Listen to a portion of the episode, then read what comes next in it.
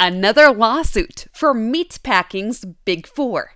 With your Southeast Regional Ag News, I am Haley Ship. This is the Ag Information Network.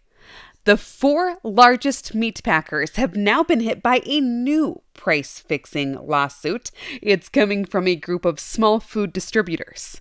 The suit was filed on October 9th in the U.S. District Court in Northern Illinois and this one is accusing the Packers of fixing prices for years. The plaintiffs say the price fixing dates back to at least January 1st of 2015 and includes Cargill, JBS, Tyson Foods, and National Beef Packing Company.